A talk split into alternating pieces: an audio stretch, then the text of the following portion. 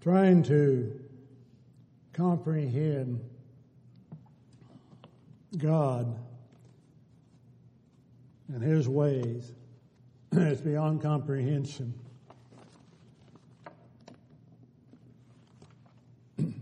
we are geared towards the, excuse me, we are, gil, uh, we are geared towards the physical, our makeup, who we are.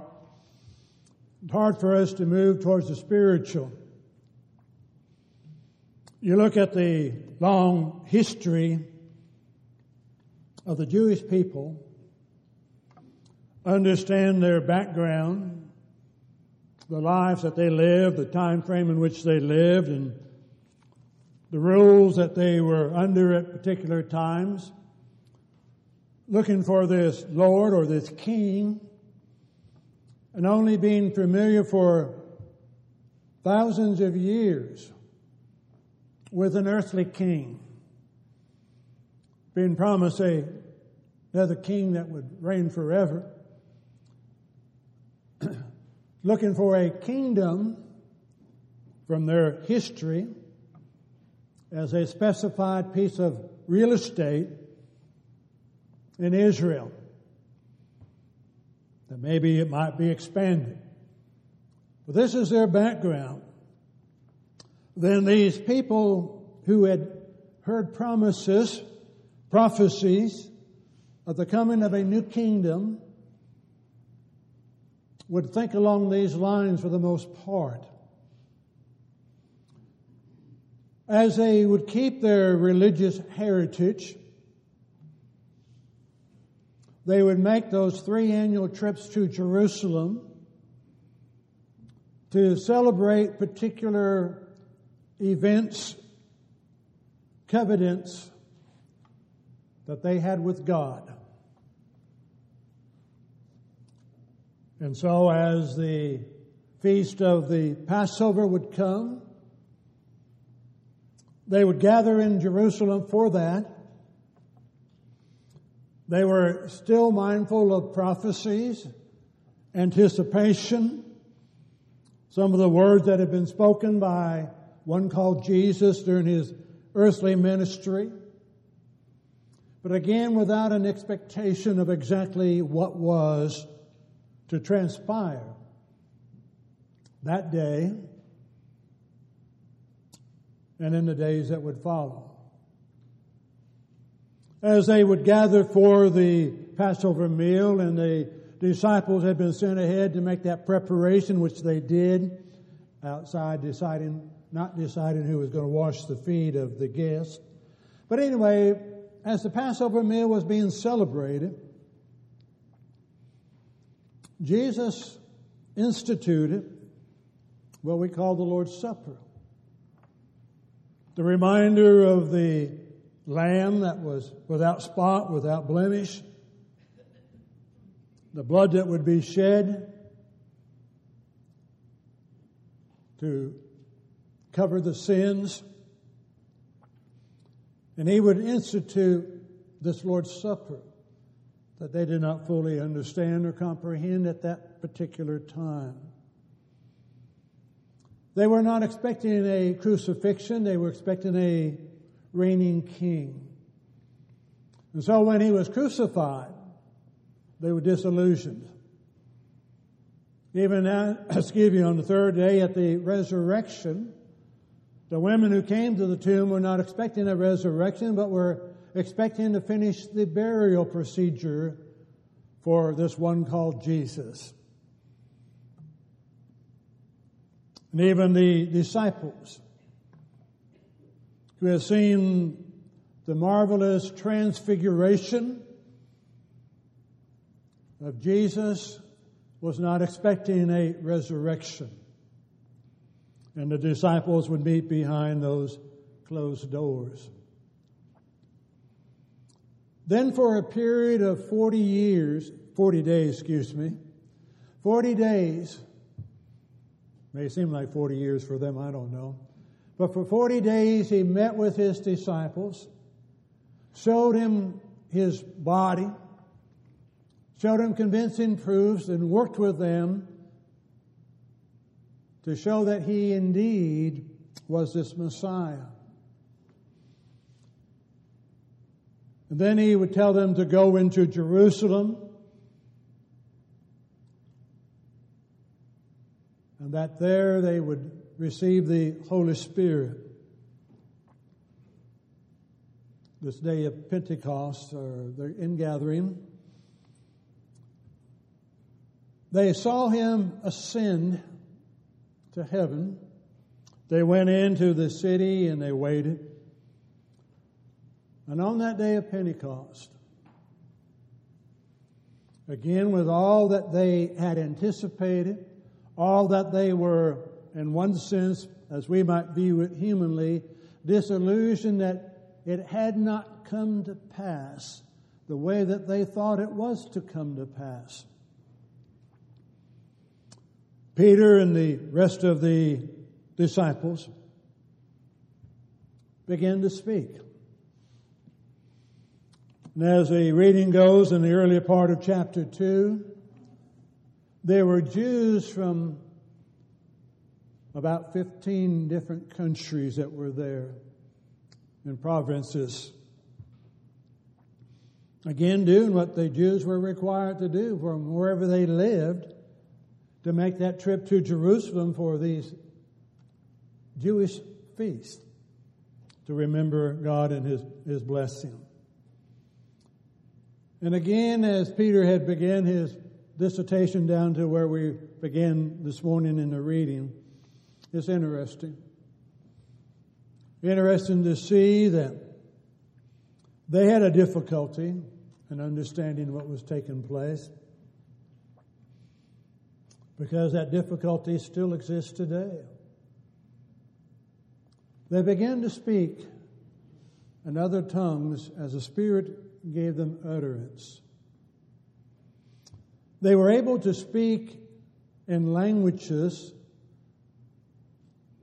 that was common to the language from which the people had come. Not the native language of Hebrew, or Aramaic, but the language in which they were born and to hear. And they wrestled with that. And I'm amazed, if you will, to hear brethren discuss that concept and trying to draw a conclusion that the miracle was not in the speaking, but the miracle was in the hearing. How is it that each man hears in his own language? But they miss what it said. They spoke in other languages as the Spirit gave them utterance. The miracle was in the speaking.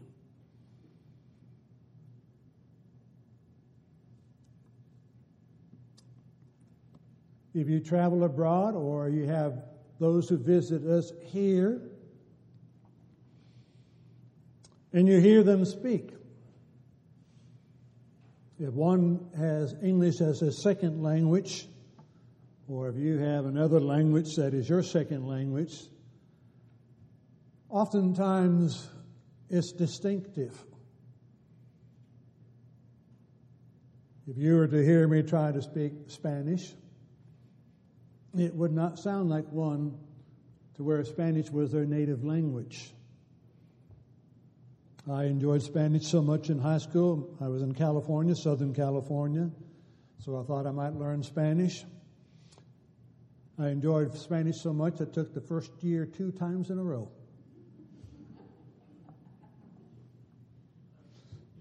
I do not speak it very well. It's a foreign language. So the miracle was how do we hear in our own language in which we were born. How come it's a native dialect that we're hearing? And as Peter and the rest of the apostles begin to explain what was taking place, he's pointing out a fact that the scriptures has talked about, but a fact that was misunderstood by those who read the scriptures. Has that changed down through the years? Of reading scriptures and misunderstanding what the scripture is really saying about this Messiah. They knew the prophecies of Isaiah, of the suffering servant, but did not really understand what he was saying.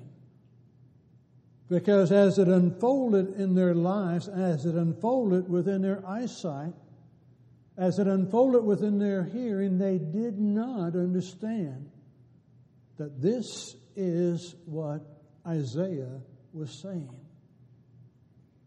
Nor did they understand the prophecies of David that were being fulfilled that day as well. Or the prophecy of John the Baptist, or of even Jesus during his ministry, of the things that were going to unfold and take place. This Jesus whom they had crucified, was attested by God to be his son. Attested by God to be the Messiah. Tested to God through the miracles that he performed. Again, the visible, physical scenes that they saw unfold before them in those three, three and a half years of the ministry of Jesus, which had not been done before their lifetime, right, or in their lifetime been done before. There were some miracles that had been performed, but the miracles that he was performing in their presence was God attesting that this Jesus is from God. Nicodemus recognized that. No man could do these things except God be with him. He knew that part, but he didn't fully understand why the Messiah,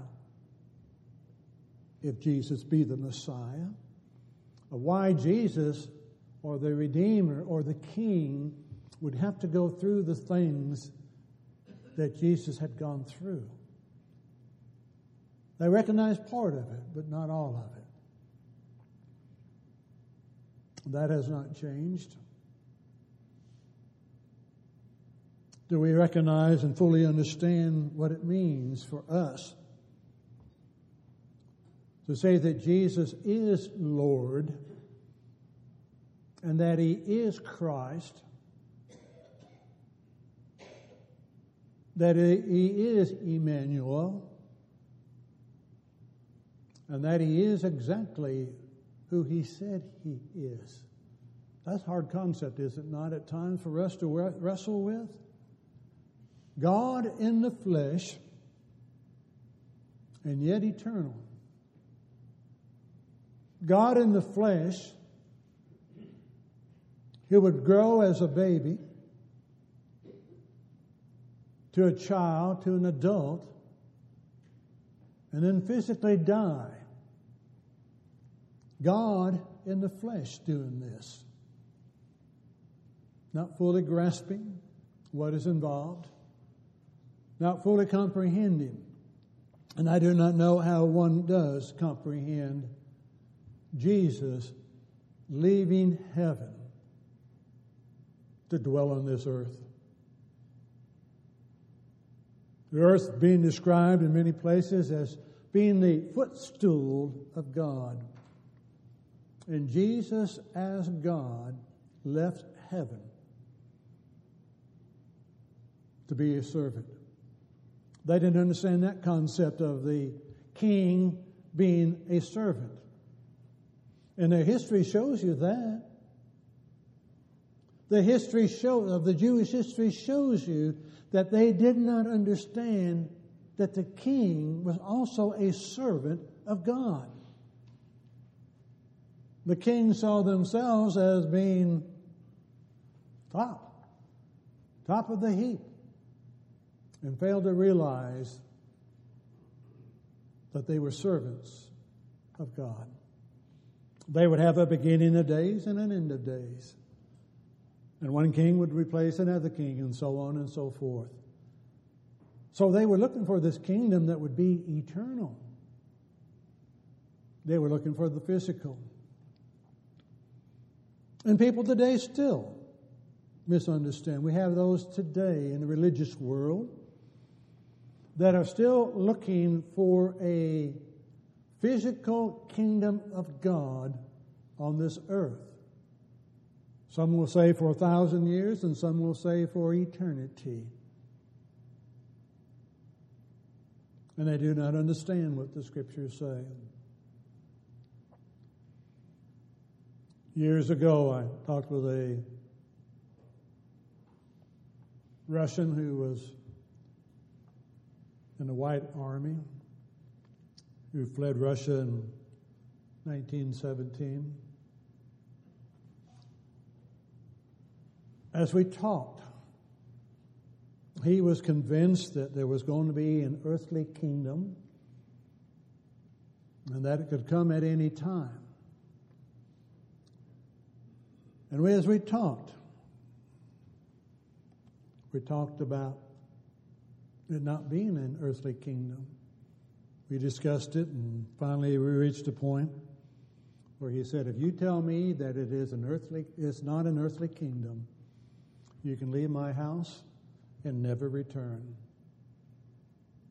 Sad to say, that's exactly what happened. But he was convinced. He said, What are you going to do with those that are the enemies of God? Well, we just tie them up in this earthly kingdom. How's that a kingdom if you got people all tied up around? And he's the king of peace and the king of love.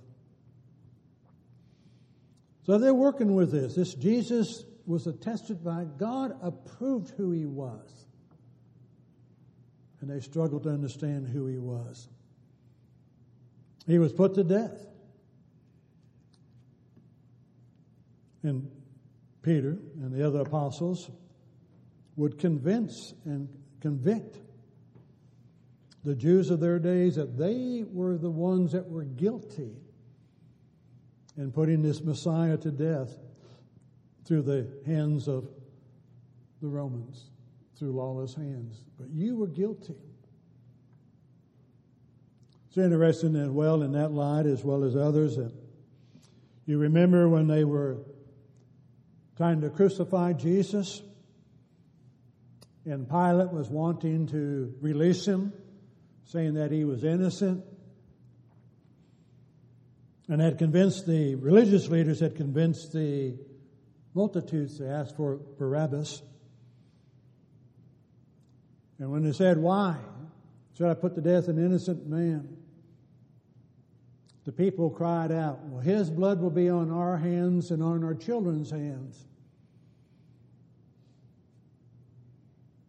Do you think they knew what they said? We will kill an innocent man. And they did not understand that that innocent man was indeed God in the flesh. And his blood will be on our hands and his blood will be on our children's hands. They will, we are guilty, and they will be guilty as well. And for those who did reject him, exactly that's exactly what would take place. But all of this was the predetermined purpose and the foreknowledge of God. It's hard to grasp at times to work around in understanding God foreknowing exactly what was to take place, Jesus foreknowing exactly what was to take place, would go ahead and do what was necessary in order to redeem sinful man. Hard to even conceive of that willingness to do that. We can work from eternal point of view, say, well, it's just a blip in time eternally for that to take place. But he was in the flesh. He lived day by day. And he did die that physical death. Many today will reject what Peter is saying here in the rest of the apostles in Acts chapter 2. But as he goes through and say he would be raised from the dead that third day, as the pains of death could not hold him.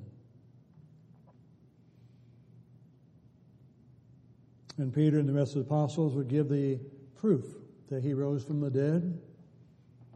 David's prophecy being fulfilled in Jesus. The eyewitness testimonies. You've seen him. You've seen him, you've seen him as he, after he had risen from the dead.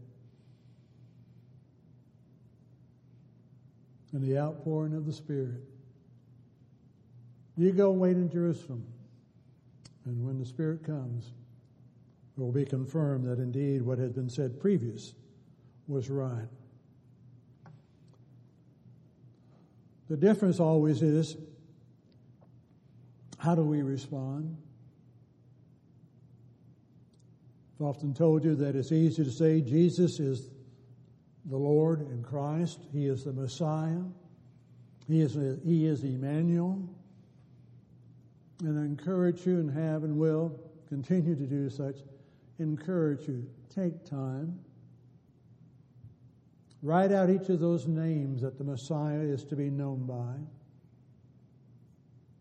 Write out what it means. What does the name Jesus mean? What does the name or the purpose for the Messiah, Emmanuel, the Lord, and look at all of those terms describing one individual. And then see how they apply. So when I hear somebody say, all you got to do is call on Jesus as Lord, just call on Jesus. Just believe Jesus. Well, what does his name mean? He shall save. Save who? Or save us from what? You look at the name to call his name Jesus, for he shall save his people from what? From their sins. If I believe he is that Messiah, or I do believe he is the one who will save me from my sins, how can I believe that and not want to listen to what he has to say? Lord, back to Luke 6:46. Why would you call him Lord, Lord, and not do what he says? How could you understand God with us and not believe what He said? And not be willing to do what He says? All those names individually tell us who He is. And you put them collectively. You talk about a powerful, powerful statement.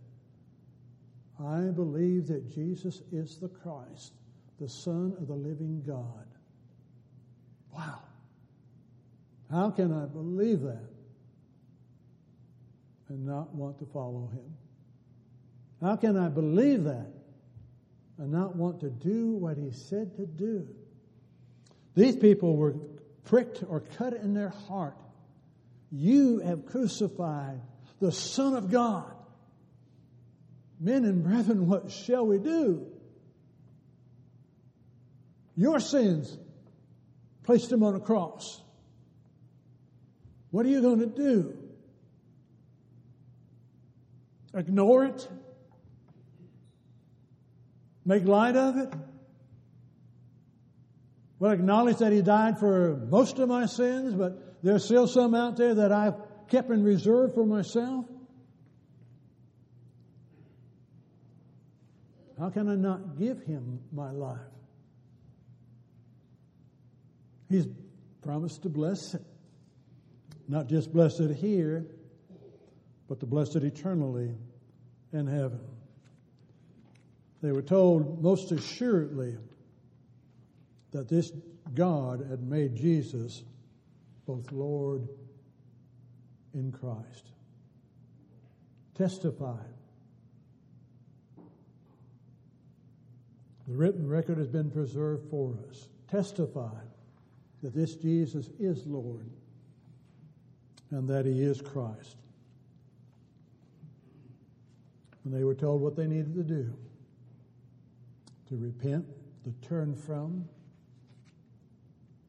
and be baptized for the remission of their sins. Confess Him as Lord and be repent of their sins and be buried in baptism for the remission of those sins. And they would be saved if they would live for Jesus from then on.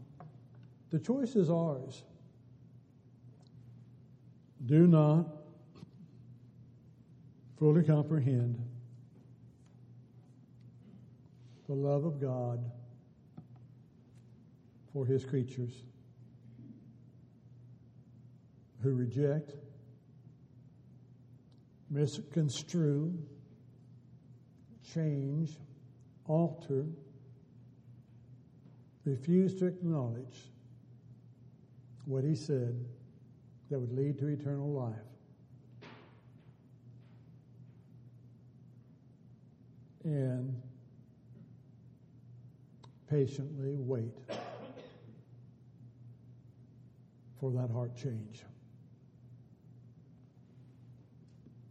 Is there a need for a heart change in your life this morning? I need to understand that as you made that confession that Jesus is the Christ, the Son of the living God, that you, with the help of God and His Word, desire to live a life that would be reflective of that love of Jesus. A decision that we have to make. Out of my bondage of sorrow and sin, Jesus, I come. Jesus, I come. Would you come out of that bondage? Will you come to that Christ who gives freedom and peace and forgiveness of sins? If your life's not where it needs to be this morning, if we could assist you, if we could help you, then indeed we bid you to come as together we stand and sing.